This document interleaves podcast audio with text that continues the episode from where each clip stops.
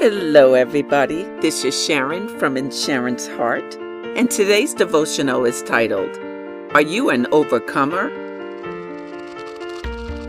Well, are you?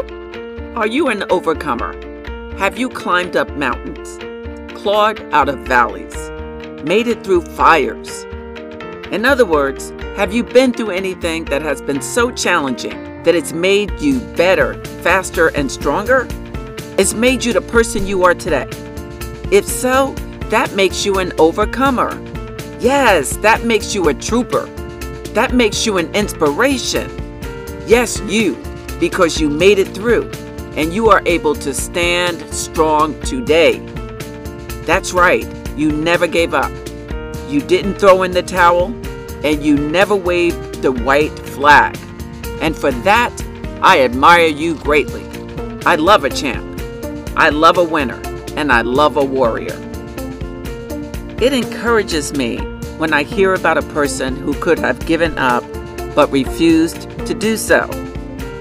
Doesn't that encourage you too? And I respect a person who gives God the glory for everything they've gone through. John 16:33 says, "In the world you will have tribulation, but take heart, I have overcome the world." That's John 16, verse 33. That was Jesus saying that.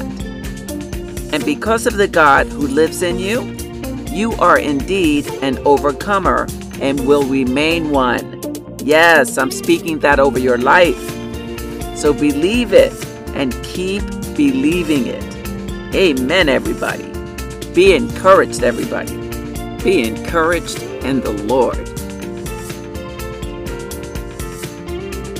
I hope that message was encouragement for you. That's what I do.